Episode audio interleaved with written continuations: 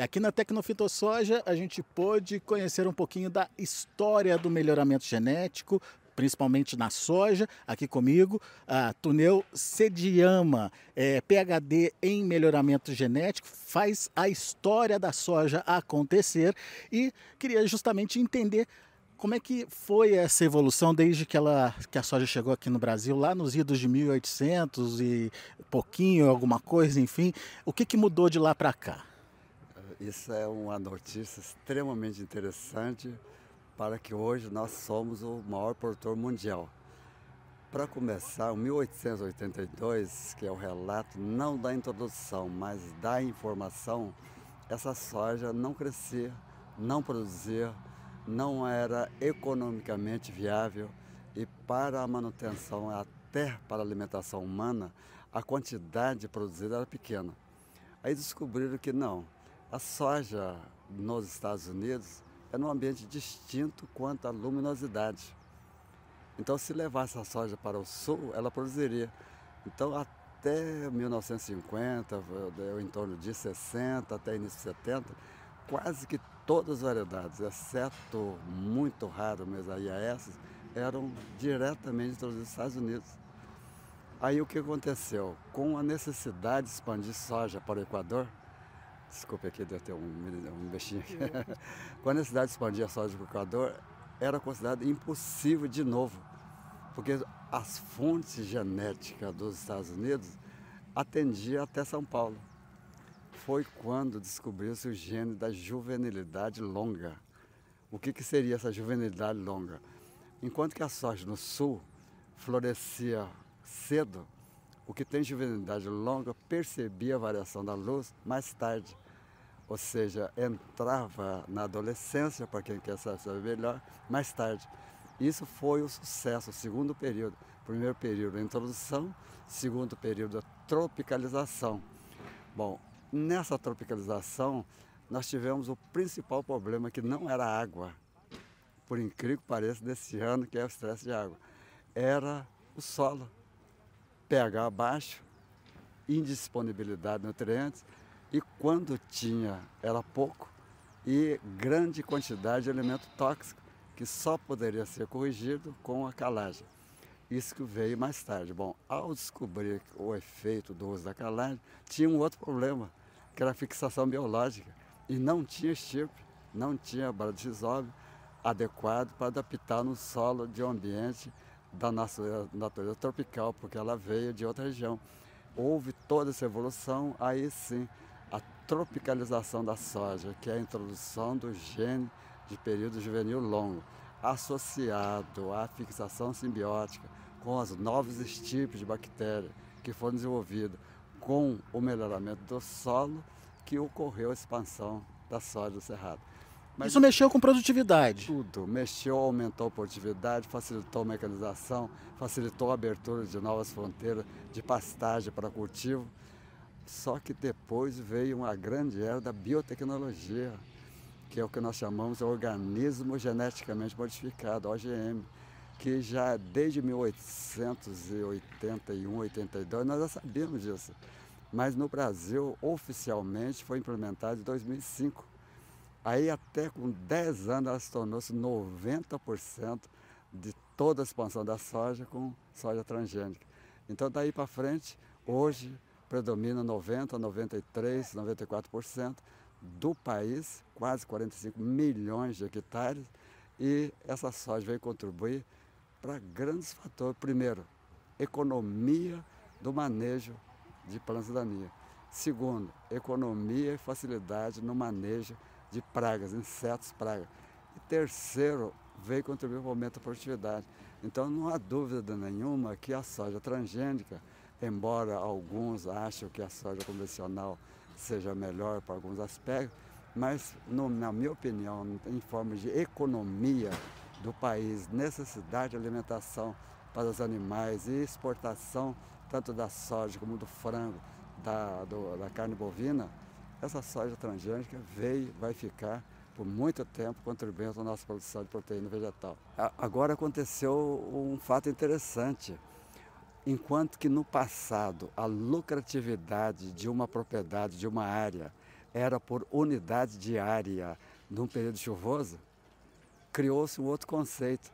Não, e se nós tivermos culturas precoces num período chuvoso, que é a condição de clima tropical, a temperatura não é limitante, e que pudéssemos então ter mais lucro, rendimento do solo com a produção de produtos agrícolas, o país cresceria mais rápido.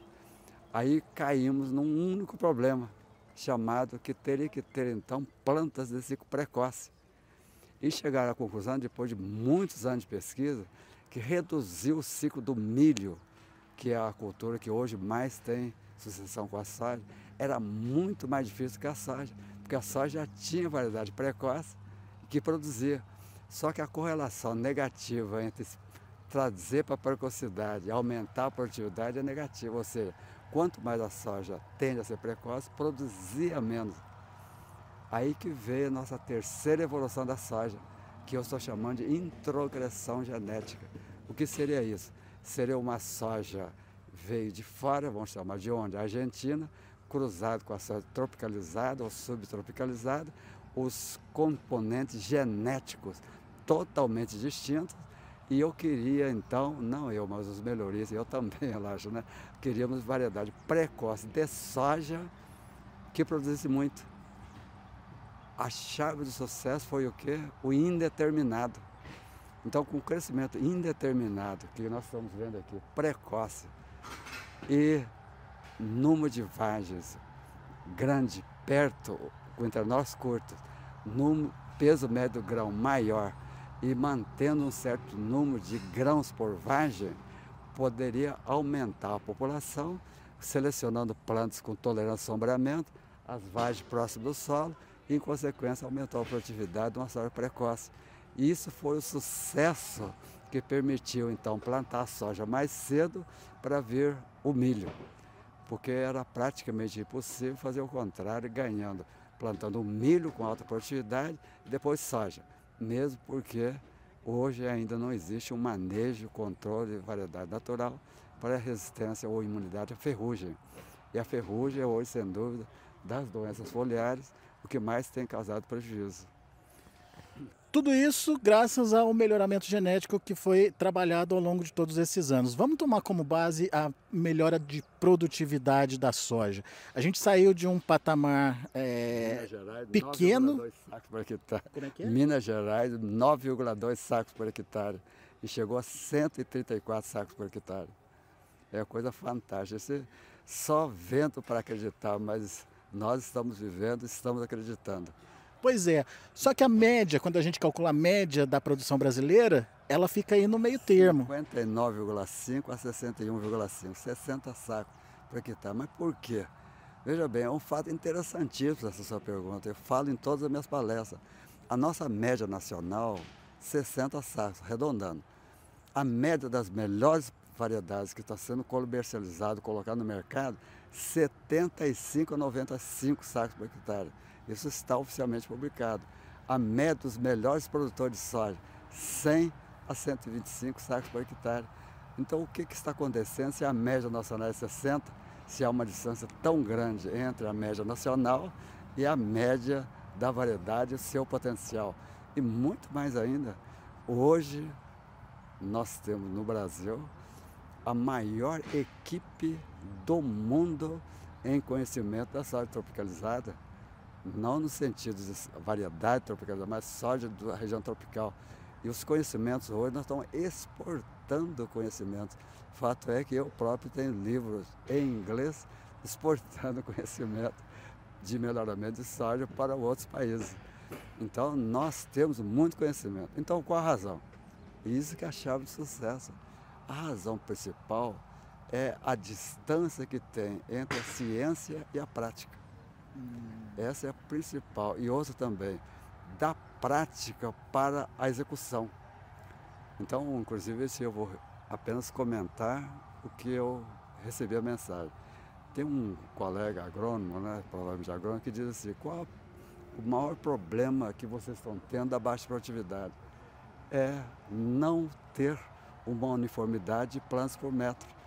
Então, se eu não tenho uma uniformidade de plantas por metro quadrado, como é que eu vou expressar um metro quadrado de amostragem de soja para extrapolar isso em 45 milhões de hectares? Não é possível. E, mas qual a razão principal? Ele cita o desconhecimento do uso dos equipamentos que ele tem. Ele tem o melhor equipamento, mas não é capaz de manutenção, não é capaz da utilização, o manejo que está utilizando o solo não é o melhor manejo, assim por diante. Ou seja, não é a variedade, é a falta de uso do conhecimento e esse conhecimento nós temos aqui para um futuro de 300 sacas ou mais por hectare. Pois é, esse número me, me impressionou bastante. Está mostrando ali, publicado esses dados, né? é coisa fantástica, não foram inventados não. É fato realizado, obtido com plantas contando o número de vargens, peso médio da semente, gramas por planta, a capacidade fotossintética dessa planta. Se tudo correr bem, se todas as flores vingassem no peso médio de semente que nós temos, passaria 330 sacos por hectare. Que Aumentando a média, talvez? Aumentaria a nossa média, tudo, aumentaria né? a, a, a, a média, talvez, nós chegaríamos a 200 sacos, 250 sacos por hectare. Keep Cure, não, o, é o, o, último pesquisador lá dos Estados Unidos, produtor, Alex Harrell, né? Ele conseguiu 230 sacos por hectare, tranquilamente, sorridente, todo tranquilo, pelo uso de tecnologia. A variedade de soja tem 300 sacos, todo mundo sabe que já tem. Essas 300 sacas, elas estão perto de acontecer ou ainda precisa muita pesquisa? Elas estão perto, no meu entender, estão perto. Porque quando eu comecei há 55 anos atrás, a média era quanto? Uma média alta, 30 sacras, altíssima.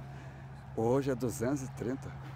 Então, talvez menos de 50 anos, nós ultrapassamos 300. E o que vem por aí? O que, que o senhor tem visto aí em termos de nova fase do melhoramento genético? É, esse é um detalhe, porque a, a genética, o melhoramento, os melhoristas pensam muito no futuro. Então, quando alguém vem conversar comigo, a primeira coisa que eu falo é a seguinte: olha, mas qual é o tempo que você quer ter o seu resultado? Porque tudo que nós conversarmos, até que você ganhe um dinheirinho, é cinco anos. Então, daqui cinco anos, é possível ter uma variedade com tolerância a esse estresse hídrico? Essa variedade está pronta. Por incrível que pareça, geneticamente, está pronta. Já se conhece todos todos entre aspas, né? A maioria dos fenômenos que, que do processo chamado oxidativo que produz radicais. Esses radicais livres que são altamente fitotóxicos que induzem a senescência da planta na falta de água. Então, se uma vez que já conhece bloqueando esse sistema, o que, que vai acontecer? Na falta de água, ela entra, entre aspas, em, dormência. Ao voltar à água, ela praticamente recupera sem ter é, digamos assim, vivido num ambiente hostil, estressado, diminuído, digamos, a capacidade de divisão celular, capacidade de fotossintética e assim por diante. Ela está, já existe, só que não é, no meu entender, não está sendo ainda divulgado da forma que deveria, porque não é o momento. Falta investimento? Não, não, não é o momento exato de se colocar isso em prática porque quem está fazendo isso gasta milhões e milhões de dólares. Para cada programa de melhoramento é muito caro. Então nós temos que ter um retorno pelo investimento. Isso todo mundo dá para entender isso. E não se pode colocar uma novidade em prática sem que tenha certeza absoluta, exatamente, a garantia de que vamos ter retorno. E outro também, só para uma, uma lembrança, né? hoje a soja é usado em biocombustível. No entanto, existe variedade de soja com alto teor de ácido oleico que produziria muito mais biocombustível com menor quantidade de soja. Também não está no mercado, porque também acho que isso não é o momento.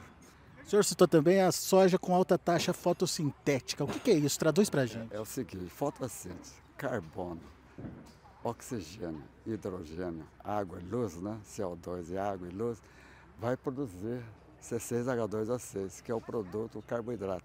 Associado aos outros elementos é, minerais, vai produzir então a soja. Então o que, que acontece? Luz. Vamos dizer que água é suficiente. Nutriente é suficiente. A soja está presente. O problema é luz para fotossíntese, que vai fotossintetizar, transformar os materiais orgânicos, os minerais na planta orgânica para produzir o grão. E para isso precisa de acumular, transformar essas energias, digamos assim. Quando chove, a nebulosidade vem. Quando chega a noite, escurece, então não tem luz. Todos pensamos que quando chove está ajudando a soja? Está. Mas quanto tempo que está gastando para que a nuvem desapareça e que a taxa fotossintética da soja retorne ao normal? Várias horas. Então, na verdade, o que o pessoal pensa assim, não, choveu, a minha produtividade vai recuperar? Vai, mas não tanto quanto era para chegar, por causa dessa lentidão da planta que está, na verdade, entre aspas, protegendo para sobreviver, para recuperar a taxa fotossintética. Então descobriu-se genes hoje que é capaz de governar esse fato. E ela está sendo introduzida de tal forma que, que uma vez sombreada, apareceu a luz, voltou, aumenta a produtividade em média 33% a mais. É como se ela pudesse acelerar a fotossíntese depois de um estado de, de, de, falta de insolação. Exatamente. Se no, deu no, no, ficou tempo nublado, choveu, não tem luz, cessa. Cessa a fotossíntese. À noite, cessa a fotossíntese. O problema não é cessar a fotossíntese. Ela continua respirando. Para respirar, ela está senecendo. Aí, com o retorno da luz na presença da água, e a velocidade rápida dessa planta voltar à taxa fotossintética que fez com que a soja produzisse mais. Então o uso desses novos genes que estão sendo trabalhados, em breve nós teremos um aumento grande de produtividade da soja. Essa variedade já está pronta também? Não, não, não está pronta a variedade, mas já está em teste, já existe, já tem muitos artigos científicos publicados e é impressionante a planta que é normal numa certa estatura, é outra planta quase que o dobro de altura, de volume de folha. Isso é impressionante.